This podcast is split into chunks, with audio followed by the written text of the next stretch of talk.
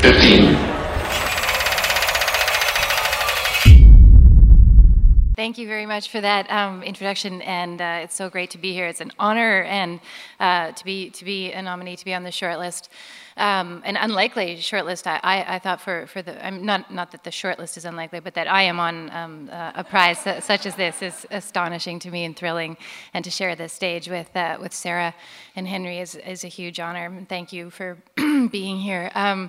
So I want to talk about the, uh, my, the, the, the, sort of journey of, of my book, uh, which is called All My Puny Sorrows.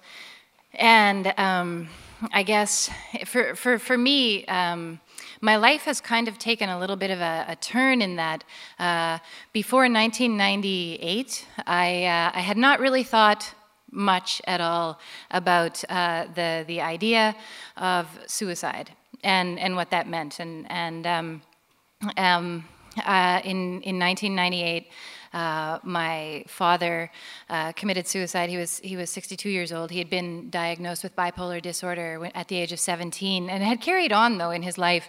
Um, he had married, had children. Uh, he was a school teacher, and and um, and and had periods of profound depression um, that, that, he struggled with all of his life. And in, and uh, in '98, he took his own life. That was a that was a complete shock um, to to our family. Um, we, we knew that he, that, that he was profoundly depressed, but um, there, was, there was no indication on his part that he would take his own life, that he had been thinking about it. Um, there, was, there were no other attempts that we knew of.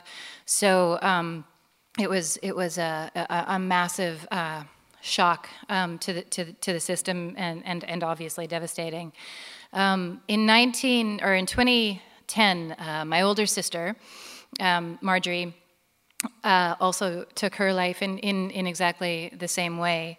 Um, and and um, she she was 51 years old. It was a day before her birthday, and she um, had been hospitalized many times, um, had made several serious attempts on her life in in, in the months uh, and then a few before that, leading up to to her to her death, and um, and when when she died, it she she had made it very very clear that she wanted to end her life. She had struggled with depression, uh, with mental illness, with despair. With uh, it, it was a, she wasn't diagnosed as having bipolar disorder like my father, but it was a, it was a profound uh, clinical depression, and and, um, and had made it very clear to all of us that she wanted to, to end it, that she had had enough, that her suffering had become intolerable, and that she wanted to end her life.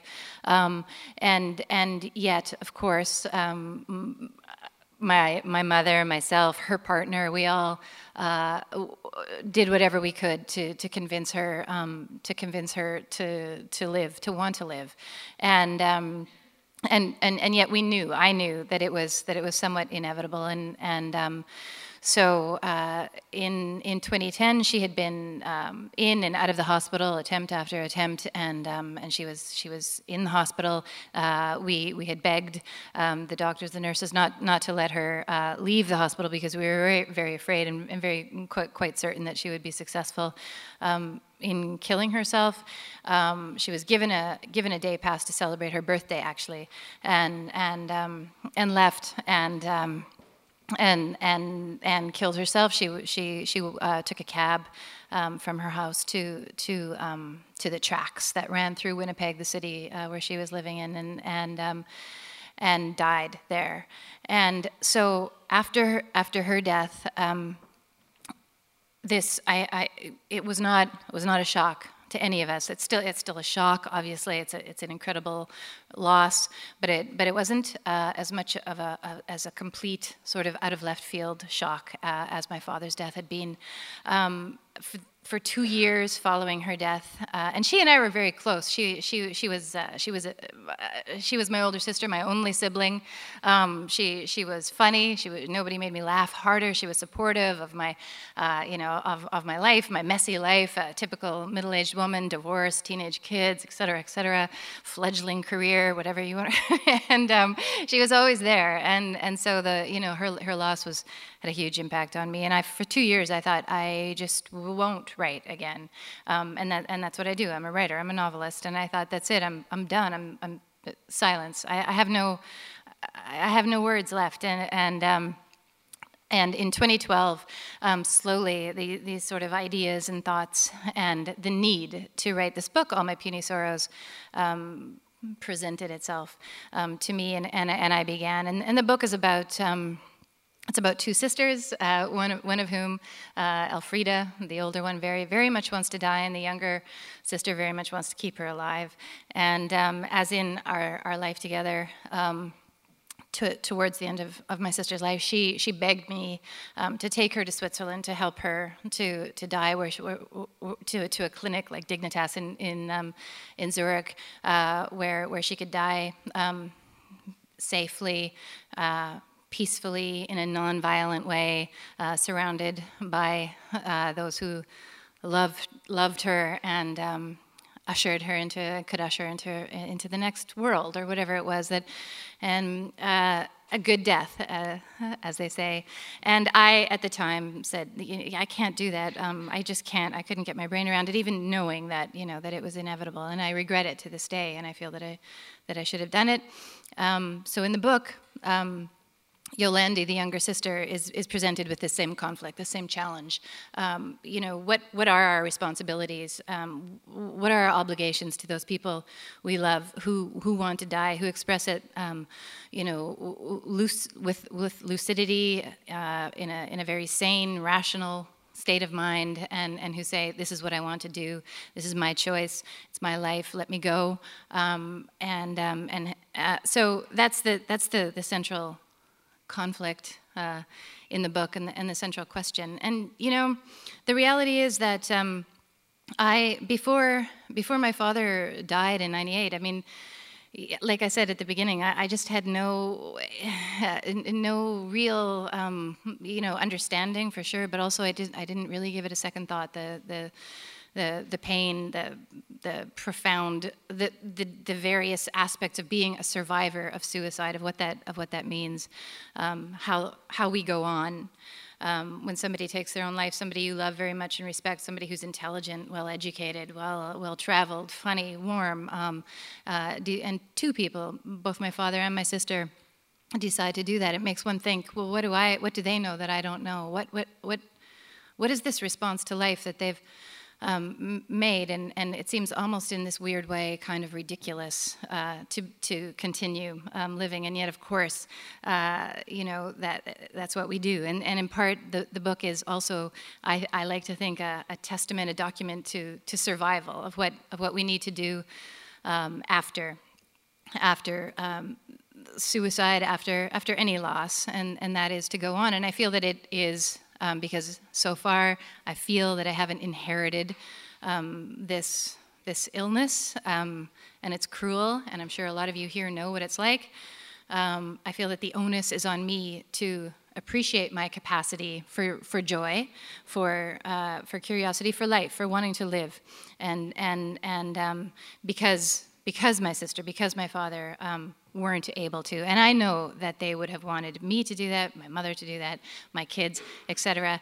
Uh, and um, and so so part of the, the I guess the reverberation or the the consequences of having written this book are that I get to meet, and I've been touring this book and talking about it um, all over North America and other places, um, and talking to people who have suffered similarly, either themselves um, in psych wards, um, suffering from mental illness, um, and who have lost um, loved ones to suicide, and and, um, and that's been um, uh, it's been it, it, writing the book has it's it's been my I guess I, I feel that it's it, I'm almost on a bit of a crusade, even though I'm a novelist and I want to write something artful. I write fiction, and that's what I do.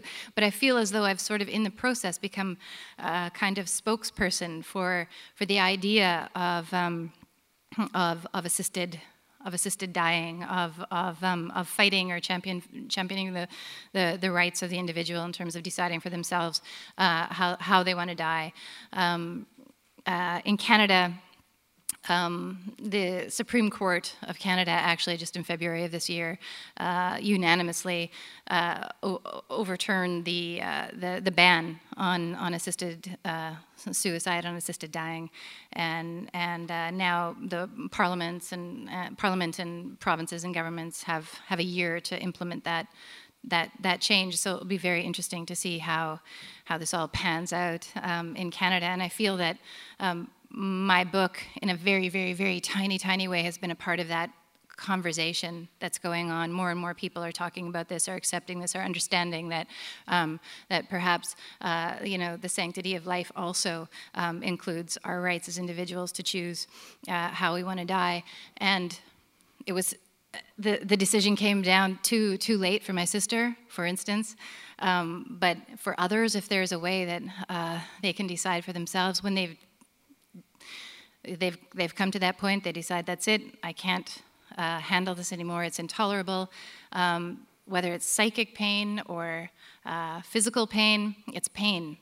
Uh, and, and, I, and I strongly believe that the individual should have the right to choose uh, how, how they, how they want to go and not have to die violently and alone. Um, as my sister did and my father before her. Um, so it'll, it will be interesting to see how, how it all uh, unfolds in Canada. I know that there's also that discussion going on here in, in the UK, and, um, and our populations are getting older. Um, I think the baby boomers have had, we've, uh, you know, we've all had so many rights and liberties, really, and choices bestowed on us in the last little while um, in terms of how we want to live our lives. And, and I don't understand why we wouldn't also be able to, uh, to, to decide how, how we want to end our lives. Um, so it's been an interesting uh, journey, uh, certainly a, a unique uh, book for me in, in the sense of the conversation that, that, that it uh, generates. Um, I wanted to, to, to talk a, a, little bit about my background um, as, a, as a Mennonite. Uh, I don't, I don't uh, live in a Mennonite community anymore. I left it when I was 18 years old. I left it the day that I finished high school. Um, bam, I was out of there, never, never to return. As I, am older now and I'm more forgiving of the place, a little bit more tolerant, but um, uh, I, I, basically grew up in Canada's most conservative religious community in the middle of the of the prairies. Uh, Mennonites are very similar to the Amish; they live apart uh, from the rest of the world, um, and, and um, there, there, there are a lot of rules. There are a lot of expectations, and uh, when I was a kid, it was a, it was a glorious place to be. I, I, felt I knew everybody in the in the town, and everybody knew me and where I came from, um, and and um, and I had a fantastic childhood, in spite of the the, the the, the, illness that my father had, and that uh, you know manifested itself in him basically removing himself, going to his room for periods of time. Um, my parents protected me from the harsher elements of the community. Um, it's a it's a culture of control, really, with an emphasis on shame and guilt and punishment. Um, there have been studies done amongst the Mennonites. You know, why are there more Mennonites that suffering from depression? Um, I think that's pretty obvious when you put those those two things together. Uh, um, you know, the fact the fact that you know you're damned if you do and damned if you don't. The, the, the, specter of hell is something that's alive and well in these communities, and and and the the notion that we're we're born um, sinners and and um, and that life on earth is is um, meant meant to be a, a, life of suffering, and there will be a reward for us in heaven. And, and I've often thought too about that um, component of my family's life, uh, my father and my sister, and whether that uh, contributed to their illness or not. I don't know. I'm not a scientist. I'm not a doctor. Um, I know that there's a genetic um, studies have been done showing that there's a there's a gene, there's a suicide gene um, uh, that um, you know that that can be that can be passed down and and and what that means for the future. Um, it'll be it'll be interesting. It'll be interesting to see that. Anyway, and ultimately, the um, the, the the book. You know, I like to think that the book All My Puny Sorrows is about love. it's it's about um, two sisters who love each other very much, and and again, what that means in terms of our responsibility uh, as human beings, our responsibility to those to those that, that we love, and and and again, you know, the the rights um, of uh, the individual to, to make these difficult decisions for, for themselves. And um, I really appreciate you listening uh, to me, and, and uh, I'll carry on my crusade elsewhere and get off the stage and let others talk about um, their, their books. And thank you very much.